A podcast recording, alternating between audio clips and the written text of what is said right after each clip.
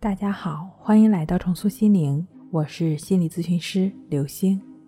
今天要跟大家分享的内容是：自愈强迫症很痛苦，到底还要不要坚持？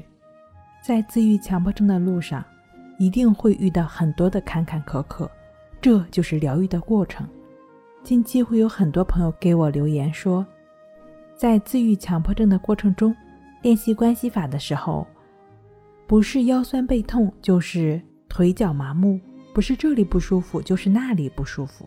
需要说明的是，除了身体有外力创伤或者疾病，其他一切的躯体反应都是正常的。没有人喜欢痛苦，但是你必须要知道。关系法练习中出现的身体疼痛、瘙痒或者种种不舒服的感觉，是必然的反应。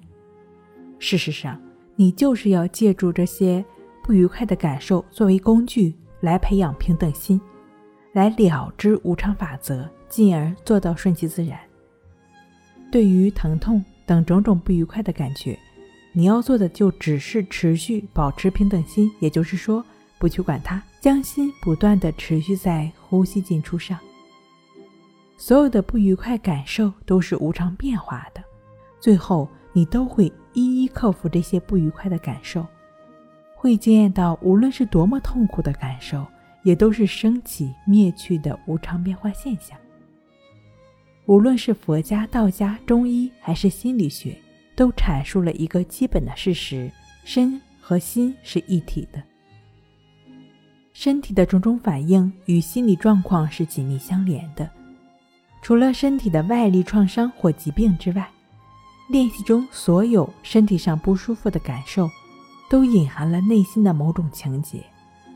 借由关系法的练习，我们的平等心得以不断增长，我们越来越不再纠缠，不再对浮现的痛苦起习性反应，所有的情节、负面积累。